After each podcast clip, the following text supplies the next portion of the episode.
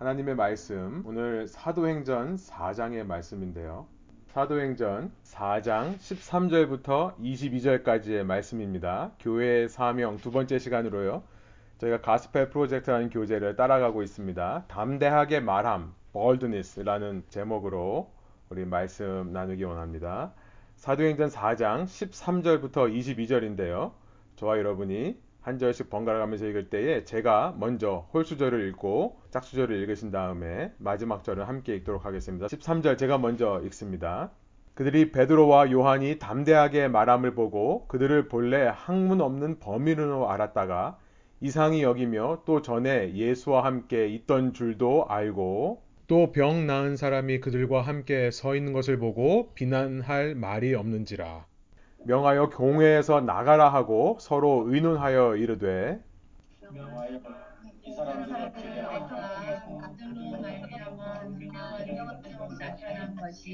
예루살렘에 사는 모든 사람에게 알려졌으니 우리도 부인할 수 없는지라 이것이 민간에 더 퍼지지 못하게 그들을 위협하여 이후에는 이 이름으로 아무에게도 말하지 말게 하자 하고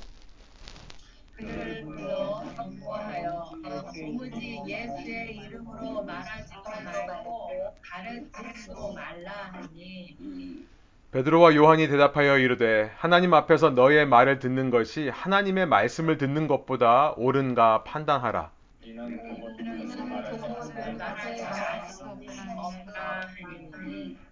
관리들이 백성들 때문에 그들을 어떻게 처벌할지 방법을 찾지 못하고 다시 위협하여 놓아 주었으니 이는 모든 사람이 그 된 일을 보고 하나님께 영광을 돌림이라. 우리 22절 함께 읽습니다. 이 표적으로 병 나은 사람은 40여 세나 되었더라. 아멘. 우리 지난 시간 이 땅의 교회가 어떻게 처음 시작되었는지를 살펴봤습니다. 이 땅의 교회는 성령의 충만함을 받은 제자들이 그 그들이 받은 은혜를 지속해 나가려는 그 노력으로부터 시작되었다, 탄생하게 되었다는 것을 살펴봤죠. 교회를 이루는 네 가지 요소를 살펴봤습니다. 우리가 흔히 교회론이라고 하는 ecclesiology라고 하는 것입니다. 2장 42절에 나와 있는 네 가지. 첫 번째는 사도의 가르침에 자신들을 순종하는 것이라고 했고요. 두 번째는 서로의 소유를 나누는 것, 코이노니아라고 하는 것이었습니다. 세 번째는 빵을 뗀다, 서로 가족이 된다라는 의미였습니다. 서로 한 가족처럼 여기는 것. 그리고 네 번째는 서로를 위해 기도하는 것. 이 네 가지 모두 성령 충만한 결과였다는 것이었죠. 교회는 바로 이 네 가지 사역을 위해 존재하는 공동체입니다. 교회는 이 네 가지 사역으로 인해 세워지는 공동체인 것입니다. 이 사도행전 2장 마지막에서 이 네 가지를 중심으로 세워진 교회가 이제 사회에 나아가서 그 영향력을 점점 확장해 나가는, 확대해 나가는 모습을 그리고 있는데요. 사도행전 2장 47절, 사람들에게 칭송을 받았다, 호감을 샀다라는 기록을 우리가 지난 시간에 살펴봤습니다. 그래서 날마다 구원받는 사람을 더하게 하셨다라는 기록으로 사도행전 2장이 끝났던 것입니다. 여기는 숫자에 대해 말씀하는 것이 아닙니다. 몇 명이 모이는가, 그 숫자에 관심 있는 것이 아니라 이 공동체의 선한 영향력이 사회로 흘러 들어가는 것을 이렇게 숫자로 표현하는 것입니다. 여러분 기억하십시오. 숫자는 영향력을 말하는 겁니다. 교회 안에서 이 네 가지 일만 잘 일어나도 교회는 영향력을 발휘하게 된다라는 것을 지난 시간 살펴봤습니다. 그런데 이제 우리가 살펴보는 사도행전 3장부터 4장의 내용은요. 이 네 가지 기본 요소에 한 가지가 더해질 때, 한 가지가 더해질 때 교회의 영향력이 세상 속에 더 강하게 드러나는 것을 보여준다라고 하겠습니다. 교회 내부의 성령 충만함이 사회로 흘러 들어갈 때에 어떤 폭발적인 확장력을 발휘하게 되는 것이 이 플러스 알파입니다. 저는 3, 4장을 읽으면 마치 그동안 기본기를 잘 갈고 닦은 이 30호 가수가 방송에 나와 포텐셜을 터트리는 것 같은 그런 인상을 받습니다. 예, 무슨 말인지 모르시는 분들 혹시 있으십니까? 구글에다가 한번 30호 가수를 검색해 보시기 원합니다. 사랑하는 여러분, 제가 말씀을 더 나누기 전에 한 가지 강조하고 싶은 것이 있습니다. 우리가 사랑의 띠로 하나가 되는 것, 이것이 교회됨의 기본기라는 겁니다. 이 기본기 없이 아무리 사회에 나아가 활동을 하고 사회에 나가 모범을 보인들 무슨 소용이 있겠습니까? 몇몇 모이지 않은 작은 공동체에서도 서로 헐뜯고 시기하고 분열하고 서로 신뢰하지 못하고 사랑하지 못한다면 우리가 한 몸이 되는 일 없이 어떻게 주님의 사명을 감당할 수 있겠습니까? 아, 지난주에 제가 우연하게 저희 교회와 아무 상관없는 한 형제님을 만나서 그의 현재 이 갈등, 스트러글에 대해 듣게 되었습니다. 그분은 한때 교회 다니는 사람들을 너무나 싫어하던 사람이었습니다.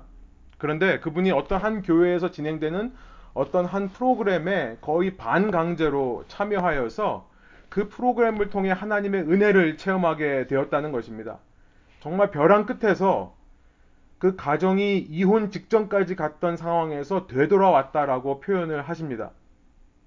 그리고 그 프로그램의 스태프로 그 섬김이로 5년간 열심히 봉사하셨다고 합니다. 여러분 얼마나 귀한 일입니까? 그런데 그 프로그램을 섬기는 사람들 사이에 서로 정치적인 편가르기가 있었다는 거예요.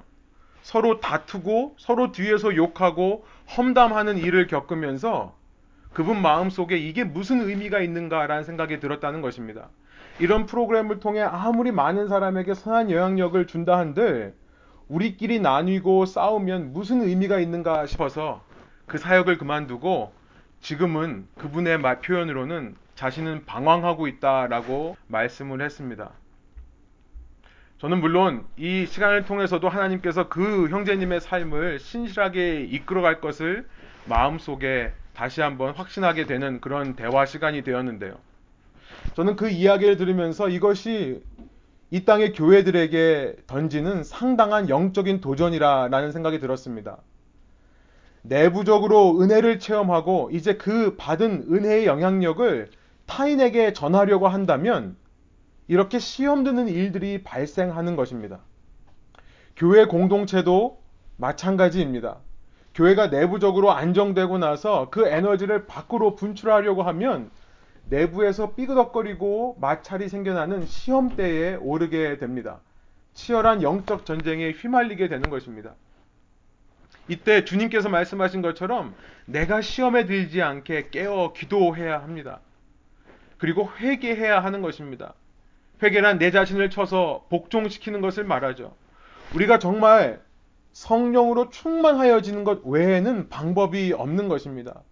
성령께서 정말로 우리 공동체에 불로 임하셔서 우리의 모든 연약함과 우리의 모든 악함을 태워주시고 이 공동체가 교회됨의 기본기에 충실해져서 이제 저 한 걸음 세상에 영향력을 흘려보낼 준비를 하는 시간이 되기를 원하는 것입니다.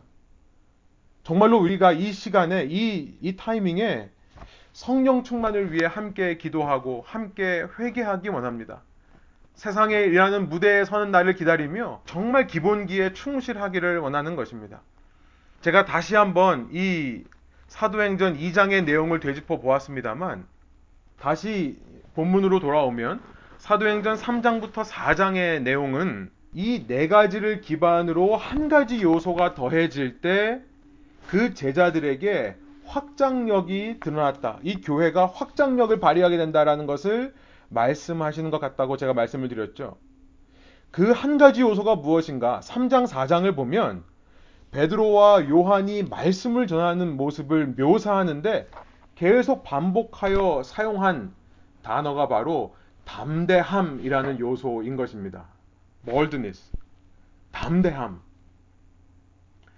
2장에서 이 오순절 성령의 임재를 체험한 베드로와 요한은 이제 3장을 시작하며 이 유대인들의 관습을 따라 기도하기 위해 예배드리기 위해 예루살렘 성전으로 올라갑니다. 3장 1절의 말씀이에요. 그 성전을 올라가다가 미문이라는 문 앞에 태어나면서부터 걷지 못했던 한 거지가 있다는 것을 발견합니다. 2절입니다. 우리 오늘 우리가 읽은 본문의 14절과 22절에 병 나은 사람이라고 기록된 그 사람을 만나게 되는 겁니다. 사도행전 3장 3절부터 4절이 그 사건을 이렇게 묘사합니다. 세 번역입니다. 그는 그 거지를 말합니다. 베드로와 요한이 성전으로 들어가려는 것을 보고 구걸을 하였다. 베드로가 요한과 더불어 그를 눈여겨보고 그에게 말하였다. 우리를 보시오. 그리고 베드로가 그 유명한 선언을 합니다. 6절이에요. 베드로가 말하기를 은과 금은 내게 없으나 내게 있는 것을 그대에게 주니 나사렛 예수 그리스도의 이름으로 일어나 걸으시오라고 하고 베드로가 이 말과 함께 그 사람의 오른손을 붙잡아 일으키자 그 순간 3장 7절에 보면 그 사람의 다리와 발목에 알 수 없는 힘이 들어가게 되었다라고 기록합니다. 그리고 3장 8절에 보면 그는 일어나 벌떡 뛰며 하나님을 찬양하며 성전 안으로 들어간 것이 기록되어 있습니다. 여러분 이것이 과연 가능할까요? 예, 저는 여러분 이 시간 부족하지만 제 얘기를 좀 더 나누려고 합니다. 지난 시간과 마찬가지로 저는 사역을 하면서 이런 일들을 종종 겪어왔습니다. 같이 선교를 갔었을 때 한 아이가 우리 같은 팀에 있던 아이가 얼굴 입술을 다쳐가지고 피를 흘리면서 크게 부은 적이 있었는데요. 우리 함께 기도를 했습니다. 기도하고 눈을 뜨니 그 바로 그 다음 순간 붓기가 빠지고 상처가 아문 적도 있었습니다. 제가 어떤 집회에 초청을 받아서 갔었을 때 한 아이가 다리를 절뚝거리면서 제게 와서 기도해달라고 얘기를 했습니다. 제가 그 아이를 붙잡고 기도하고 선포했더니 그 아이의 다리가 치유되는 경험도 한 적이 있습니다. 여러분, 어, 믿지 못하겠다라고 말씀을 하시면 아주 최근에 저희 교회에서 일어난 일도 한번 소개하기 원합니다. 2019년도에 저희가 이 새 예배 장소로 이전하여 막 예배 드리기 시작했었을 때 여러분 그때 기억하시는지 모르겠습니다만 제가 주일 일부 예배 이전에 허리를 삐끗해서 제대로 서 있을 수 없던 주일이 있었습니다. 제 딸과 함께 화장실에 있었는데 갑자기 뚝 하고 허리가 끊어지는 그 고통이 오더니 제가 한 5분 정도 그 화장실, 화장실 바닥에 주저앉아서 일어나지를 못했었습니다. 그 아이가, 그 꼬마 딸 아이가 간신히 부축해서 제가 일어났는데요. 저는 허리가 자주 아파봐서 압니다. 이럴 경우라면 누워 있어야 됩니다. 그런데 예배를 인도해야 된다는 부담감으로 인해 억지로 억지로 1부, 2부 예배를 인도했던 기억이 납니다. 여러분, 인도하는 내내 사실은 저는 허리가 너무나 아팠습니다. 그런데 예배 끝나고 이제 내려오는데 최신국 장로님께서 지금도 생생하게 기억이 납니다. 다 같이 저를 위해 기도하자라고 하셨습니다. 그리고 성도님들이 제 주위에 오셔서 기도해 주시는데 정말 뜨겁게 기도해 주셨던 기억이 납니다. 여러분 그때 제가 여러분의 기도 소리를 듣다가 어느 한 분의 기도 소리가 제가 이건 사실 나누지 않으려고 원고에 쓰지는 않았는데요. 제가 언제 기회 되면 한번 나눠야겠다 생각이 들어서 어, 준비하고 있던 아끼고 있던 일화인데요. 제가 여러분의 기도 소리를 듣고 있는 그 시간에 갑자기 어느 한 분이 제 가까이에 서 계셨는데요. 그분의 목소리가 더 갑자기 크게 들렸습니다. 제가 성대모사를 할 수 있는 교인분 중에 한 분이라고 할 수 있을까요? 아마 들으면 누군지 추측해 볼 수 있을 것 같아요. 이렇게 기도하시더라고요. 예수님, 고쳐주세요. 예. 좀 썰렁합니다만. 아, 그분이 그렇게 말씀하시는데, 하나님 앞에서 제가 거짓 없이 말씀드립니다. 제 허리에서 갑자기 뚝 하는 느낌이 들었습니다. 길게 말씀하지도 않고 그 두 마디 하시는데요. 그러더니 갑자기 통증이 커졌습니다. 예, 반전이죠. 갑자기 허리에 통증이 막 밀려왔습니다. 그런데 여러분의 기도가 다 끝나가니까 갑자기 그 통증이 시원함으로 바뀌는 것을 체험했습니다. 여러분, 제가 그날 제가 직접 운전해서 집에 갔습니다. 그리고 다음날 오일성 지사님 댁에 찾아가서 점심을 함께 먹었던 기억이 납니다. 여러분, 사람의 힘이 아닙니다. 제가 굳이 제 경험을 또 이렇게 말씀드리는 이유는 우리 중에 혹시라도 이런 일들은 실제 일어날 수 없는 일이라고 생각해서 나는 못 믿겠다 라고 하시는 분들이 있을까봐 말씀을 드립니다. 여러분 성령의 체험 누구나 믿음으로 이런 체험을 할 수 있다고 저는 믿습니다. 최소한 제가 이런 일을 가지고 거짓말 할 사람은 아니라고 믿어주시길 바랍니다. 하나님이 계시다는 증거와 성령의 체험은 분명히 존재하는 것입니다. 여러분, 그런데 여기에 요구되는 한 가지가 있다는 거예요. 그것은 담대함이라는 겁니다. 저는 잘 모르겠습니다. 베드로와 요한은 성령의 충만함으로 조금의 망설임도 없이 두려움도 없이 이런 일을 했는지는 모르겠습니다만 갑자기 성령께서 제 마음 속에 기도하면 낫게 해주실 거라는 그런 마음을 주실 때에 여러분 그 마음에 순종해서 병자를 붙잡고 기도하는 것에는 상당한 담대함이 요구됩니다. 저는 방금 읽은 사도행전 3장 4절에서 베드로와 요한이 그를 주목하여 보았다라고 개혁개정이 번역하고요. 새 번역은 눈여겨 보았다라고 번역하고 있는 것을 묵상하게 됩니다. 왜 굳이 이런 표현을 썼을까? 이 두 제자는 지금 예수님께서 하늘로 올라가신 승천하신 이후에 처음으로 예수님 없이 치유의 능력을 발휘하는 이 대목에 서 있습니다. 어떤 컨퍼메이션, 어떤 증거를 찾았던 것은 아닐까라는 생각이 드는 것입니다. 그래서 그 병자를 눈여겨보며 우리를 봐라. Look at us. 그 사람의 속에서 믿음의 증거를 발견하는 것입니다. 찾으려고 하는 것입니다. 여러분 이 주목해 보았다, 눈여겨 보았다라는 동일한 표현이 되게 독특한 동사를 사용하는데요. 이 표현이 사도행전에 또 등장하는 곳은 바울의 치유 사역입니다. 사도행전 14장 9절에 보면 바울이 병자를 치유할 때도 그를 똑바로 바라보고 그를 치유했다라는 기록이 있습니다. 왜 이 표현을 쓰는가? 증거를 찾는 것입니다. 왜 증거를 찾습니까? 마음속에 어떤 확신을 갖기 위해 담대함을 얻기 위해 이 14장 9절은 그렇게 바라보는 이유를 고칠 만한 믿음이 그 안에 있는지 발견하기 위해서다라고 설명하고 있죠. 여러분, 감동이 임한다고 해서 무조건 선포하고 붙잡아 일으키는 것이 아닙니다. 우리는 예수님이 아니기 때문에 연약할 수 있습니다. 우리 그것이 성령의 인도하심일 수도 있지만 우리의 욕심이 들어갈 수도 있습니다. 그 순간 우리는 겸손하게 확신을 구해야 되는 것입니다. 증거를 찾아야 되는 것입니다. 여러분 왜 증거를 찾고 왜 컨퍼메이션을 찾아야 하겠습니까? 성령의 역사는 초자연적인 데 비해 우리는 자연적인 존재이기 때문에 그렇죠. 그래서 자연인인 우리가 초자연적인 역사를 하기 위해서는 반드시 담대함이 요구되는 것입니다. 우리의 자연적인 이 본성을 거스르는 담대함.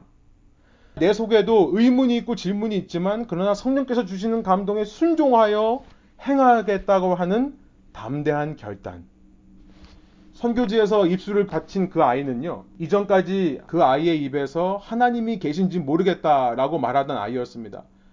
부모님이 가라고 하니까 억지로 선교여행을 왔던 아이였습니다. 그런데 그 사건이 일어나자마자 입술을 닫히는, 그래서 입술이 이렇게 부어오르는 그 일이 있자마자 제 마음 속에 어떤 감동이 있었냐면 이것은 기도하면 하나님께서 고쳐주실 거라는 생각이 들었습니다. 그런데 저 혼자 그 아이를 붙잡고 기도하고 싶지는 않았습니다. 왜냐하면 제가 모든 영광을 받게 될까봐, 아니, 솔직하게 말해, 그런 마음도 있었습니다만, 그 마음만 있던 것은 아니었습니다. 다른 아이들이 다 보고 있는 앞에서 기도했다가 안 나으면, 그렇게 하나님이 계신지를 질문하고 있는 그 아이가, 아이를 위해 기도했는데, 아무런 변화도 없으면, 제가 망신스러울까봐 망설임도 있었습니다. 그래서 거기 있는 아이들 다 같이 와서 기도하자고 했습니다. 혹시 최 장로님도 그런 의도가 아니셨는지 생각이 듭니다. 물론 제가 그 아이의 뒤에서 그 아이의 목과 어깨를 붙잡고 기도했습니다. 함께 통성으로 기도하고 나서 눈을 떠보니까 정말 거짓말처럼 그 부었던 입술이 가라앉아 있었고요. 그 통증도 많이 사라졌다라고 고백하게 되었습니다. 그 후에 그 아이가 그 사건을 가지고 간증을 하면서 자신은 하나님을 만났다라고 하는 고백을 들었습니다. 다리를 다쳐 아픈 아이도 마찬가지였습니다. 수련회 강사로 초청되어서 캐나다에 가서 밤새 기도하고 있는데 그 마음을 주신 겁니다. 혹시 누가 볼까봐 다들 눈 감고 기도할 때 조용히 기도해 줬더니 다음날 나았다는 고백을 하는 것입니다. 초자연적인 성령의 역사 앞에서 자연적인 우리에게는 이런 담대함이 요구된다는 사실. 여러분 그런데 만일 3장에서 베드로와 요한은 저와는 달리 담대함 없이도 이 일들을 할 수 있었다고 생각해 보십시오. 그들에게는 그들이 성령 충만했기 때문에 별로 담대함이 요구되지 않고 이 일을 했다 하더라도 이제 4장의 기록을 보면 이전보다 더 큰 담대함이 요구되는 상황들이 생겨난다는 것을 알게 됩니다. 바로 이 병자를 치유하신 사건으로 인해 유대교 지도자들이 이 제자들을 시기하고 질투하기 시작하는 겁니다. 사도행전 처음으로 사도행전 처음으로 기록되어 있는 유대인들의 이 제자들을 향한 유대인들의 기독교인들을 향한 초대 교회를 향한 핍박과 박해의 역사가 4장부터 시작되는 겁니다. 베드로와 요한이 이 병자를 치유하고 나서 그곳에 오순절을 맞아 예루살렘에 모여든 그 유대인들을 향해 설교하기 시작합니다. 지난 6월절에 유대인들이 죽였던 예수가 부활하셨다는 메시지를 증거하는 겁니다. 그런데 그런 설교하는 베드로와 요한을 본 유대교 종교 지도자들이 이들을 체포하여 감옥에 가둡니다. 4장 3절에 그 이야기가 나와 있는데요. 사도행전 4장으로 가서 5절부터 6절을 세 번역으로 읽어보겠습니다. 이튿날 유대의 지도자들과 장로들과 율법학자들이 예루살렘에 모였는데 대제사장 안나스를 비롯해서 가야바와 요한과 알렉산더와 그 밖에 대제사장의 가문에 속한 사람들이 모두 참석하였다. 이들을 체포해서 감옥에 가둔 날은 밤이었습니다. 밤에는 재판이 진행될 수 없기 때문에 다음 날까지 기다렸던 그들은 이제 공회를 열어서 이들을 심판하기 시작하는데요. 여러분 누가는요 굳이 그 모인 사람의 이름들을 기록하고 있습니다. 안나스와 가야바라는 대제사장의 이름을 기록합니다. 떠오르는 사건이 있죠. 우리가 지난 가스페 프로젝트 3권을 통해 살펴본 요한복음 18장에서 예수님이 붙잡혀서 끌려갔던 곳이 바로 이 대제사장 안나스와 가야바의 집이었습니다. 요한복음 18장 12절부터 13절이에요. 로마 군대 병정들과 그 부대장과 유대 사람들의 성전 경비병들이 예수를 잡아 묶어서 먼저 안나스에게로 끌고 갔다. 안나스는 그 해의 대제사장인 가야바의 장인인데 라고 되어 있습니다. 누가는 왜 4장 6절에서 굳이 베드로와 요한을 잡아서 재판한 사람들의 이름을 기록하고 있습니까? 지금 그 베드로가 세 번 예수를 부인했던 그 자리에 베드로를 다시 되돌려 놓는 것입니다. 그때 그는 안나스와 가야바의 집들에 있는 것조차 두려워서 도망했던 겁쟁이였습니다. 그러나 이제는 그 안나스와 가야바 앞에 서 있습니다. 그들의 집에 가 있는 것이 아니라 공회에 서 있습니다. 여기에 판결에 따라 잘못하면 사형을 주님처럼 예수님처럼 사형을 받을 수도 있습니다. 그런데도 베드로와 요한은 전혀 두려워하지 않고 4장 8절에 보면 성령이 충만하여 이 사도 베드로가 늘 외치는 그의 시그너처 썰먼이라고 할 수 있는 설교를 외칩니다. 건축자의 버린 돌이 집의 모퉁이 돌이 되었다라는 설교입니다. 그러자 4장 13절부터 14절 이런 기록이 있습니다. 그 종교 지도자들은 베드로와 요한이 본래 배운 것 없는 보잘 것 없는 사람인 줄 알았는데 이렇게 담대하게 말하는 것을 보고 놀랐다. 이 베드로와 요한 속에 담대함이 있는 것입니다. 그 담대함이 아니었다면 도망쳤던 그 대제사장의 앞에서 이렇게 메시지를 힘있게 설교할 수가 없었겠죠. 그들은 그 두 사람이 예수와 함께 다녔다는 사실을 알았지만 병 고침을 받은 사람이 그들 곁에 서 있는 것을 보고는 아무 트집도 잡을 수 없었다. 그래서 다시는 예수의 이름으로 말하지도 말고 가르치지도 말라라고 협박만 하게 됩니다. 15절부터 18절의 내용이에요. 그러나 사도 베드로와 요한은 거기서 굽히지 않습니다. 그렇게 그냥 위험만 해서 놓아주려고 하는 사람들을 향해 담대하게 이렇게 말하는 것입니다. 베드로와 요한이 대답하여 이르되 하나님 앞에서 너의 말을 듣는 것이 하나님의 말씀을 듣는 것보다 옳은가 판단하라. 우리는 보고 들은 것을 말하지 아니할 수 없다 하니. 이런 담대함이 어디서부터 나온 것일까요? 관리들이 백성들 때문에 그들을 어떻게 처벌할지 방법을 찾지 못하고 다시 위협하여 놓아주었으니 이는 모든 사람이 그 된 일을 보고 하나님께 영광을 돌림이라. 이제 예수님을 믿는다는 것은 그 동족에게조차 버림받고 박해받는 상황이 되는 것입니다. 세상의 풍파를 정면으로 맞는 것입니다.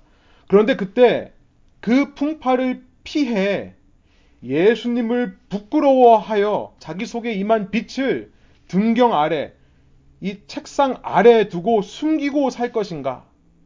아니면 그 상황 속에서 복음을 부끄러워하지 않고 오히려 그 복음을 능력으로 삼아 담대하게 빛을 비추며 살 것인가? 선택의 갈림길에 놓이게 되는 것입니다. 4장에서 베드로와 제자들에게 더욱더 담대함이 요구되는 상황이 펼쳐졌습니다. 왜냐하면 박해가 시작되기 때문이라는 거예요. 그 선택의 갈림길에서 무엇을 택하겠습니까? 주님의 말씀입니다. 누구든지 나와 내 말을 부끄럽게 여기면 인자도 자기의 영광과 아버지와 거룩한 천사들의 영광에 쌓여 올 때에 그 사람을 부끄럽게 여길 것이다. 나는 복음을 부끄러워하지 않습니다. 이 복음은 유대 사람을 비롯하여 그리스 사람에 이르기까지 모든 믿는 사람을 구원하는 하나님의 능력입니다. 담대함의 반대말을 부끄러움이라고 말할 수 있겠죠. 여러분 세상은요. 믿는 자에게 위협을 준다는 사실을 기억하기 원합니다. 두려움과 불안함을 주는 것입니다. 세상 속에 사는 그리스도인들에게 그래서 담대함이 요구되는 것입니다. 그 담대함을 소유하여 먼저는 자신의 본성을 거슬러야 됩니다. 더 나아가서는 세상을 거슬러야 됩니다. 그 주님의 말씀의 빛을 드러내기 위해 주님의 사명에 한 걸음 더 헌신하기 위해 담대함을 소유하기를 소망할 때, 소원할 때, 그때 그 담대한 모습으로 통해 폭발적인 복음의 확장력이 살아나는 것이고요. 성령의 권능으로 증인된 사명을 감당할 수 있게 되는 것입니다. 초대교회는 그 네 가지 기본기에 충실하며 담대함을 위해 기도했다는 것을 이제 사도행전 4장 29절이 말씀합니다. 초대교회 기도 제목은 이 담대함을 달라는 기도 제목이었습니다. 사도행전 4장 29절 주님 이제 그들의 위협, 위협을 내려다보시고 교회가 이 베드로와 요한을 위해 기도하는 장면입니다. 주님의 종들이 참으로 담대하게 주님의 말씀을 말할 수 있게 해주십시오. 그랬더니 그 결과 성령 충만함으로 담대함을 얻게 되는 거죠.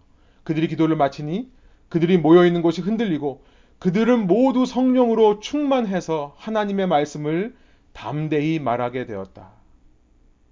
말씀을 정리해 봅니다. 여러분 올 한 해 담대함을 위해 기도하시기 원합니다. 담대함이라는 단어를 붙잡으시기 원합니다. 여러분, 여러분이 만일 오늘 그 담대함이 요구되지 않는 길을 가고 있다면, 담대함 없이도 내가 내 삶을 잘 살아가고 있다면, 여러분 반드시 그 길을 의심해 보십시오. 내가 정말 주님과 주님의 말씀을 부끄러워하는 안일한 신앙생활을 하고 있는 것은 아닌지 돌아보십시오. 내가 가는 길에 날마다 하나님을 붙잡고 살아야 되는 담대함이 요구된다면 여러분 그 일은 그 길은 아무리 어렵고 힘든 길이라 할지라도 맞게 가고 있는 길입니다. 여러분 그 길을 용기 내어 끝까지 가시기를 축복하고 소원합니다.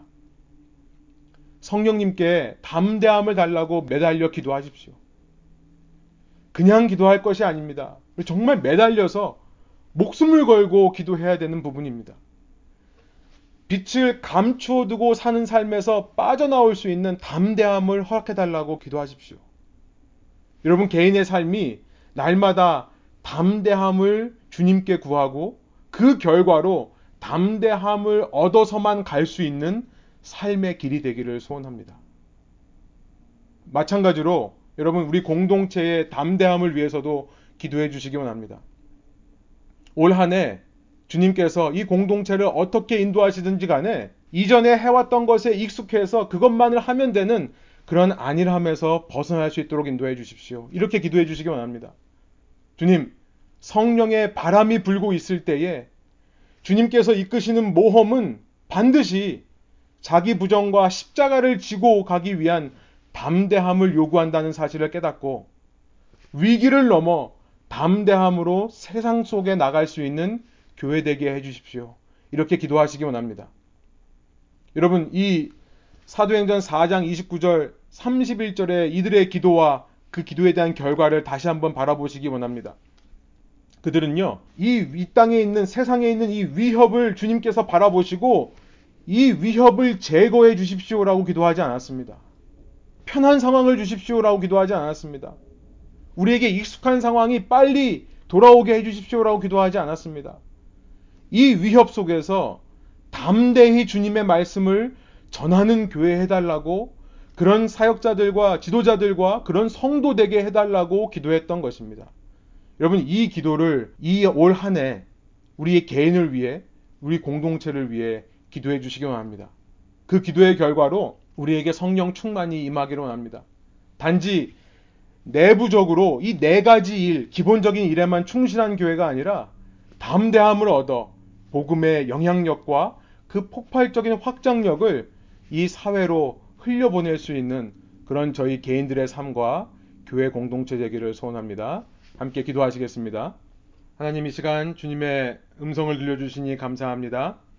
무엇보다 힘들고 고된 삶 속에서 어, 주님의 담대함이 없으면 우리가 하루도 살아갈 수 없는 것이 맞는 길이라는 것을 깨닫게 해주시니 감사합니다. 세상을 이기는 힘, 우리의 이 자연적인 본성을 거스르는 힘은 오직 성령께서 주시는 담대함만으로 가능합니다. 우리가 그 담대함이 필요한 길을 가면서 주님께 담대함을 구하지 않는다면 주님 우리가 어떻게 그 길을 걸어갈 수 있겠으며 우리가 어떻게 그 길에 필요한 담대함을 소유하여 나아갈 수 있겠습니까? 날마다 주님께서 주시는 담대함을 위해 기도하는 저희가 되게 하여 주시고 무엇보다 저의 삶을 돌아보며 주님께서 담대함을 부어주시지 않으면 갈 수 않고도 갈 수 있는 길이라면 의심해보게 하여 주옵소서. 내가 과연 주님을 부끄러워하고 주님의 말씀을 부끄러워하는 그런 삶을 살고 있는 것은 아닌가 돌아보게 하여 주시고 우리의 개인적인 레벨에서 주님이 이끄시는 어디로 이끄시든지 함께 도전하고 모험하는 길을 택하게 하여 주시고 우리 공동체의 레벨에서 주님 우리가 익숙하고 편한 것을 추구하기보다 주님의 복음의 확장력을 위해 주님께서 도전 주시는 주님께서 이끌어 주시는 사명에 헌신할 수 있는 공동체 될 수 있도록 역사하여 주옵소서. 무엇보다 그런 길을 택하고 걸어가기를 원하는 개인과 공동체에게 주님께서 성령으로 충만해 주시기를 소원하고 그 성령으로 인해 담대함을 얻게 될 줄로 믿사오니 주님, 주님께 성령이 이 시간 저희의 온 몸과 마음과 육체를 지배하여 주옵소서. 주님께 모든 통치권을 내어 맡겨드리며 예수 그리스도 이름의 영광을 위하여 기도합니다. 아멘.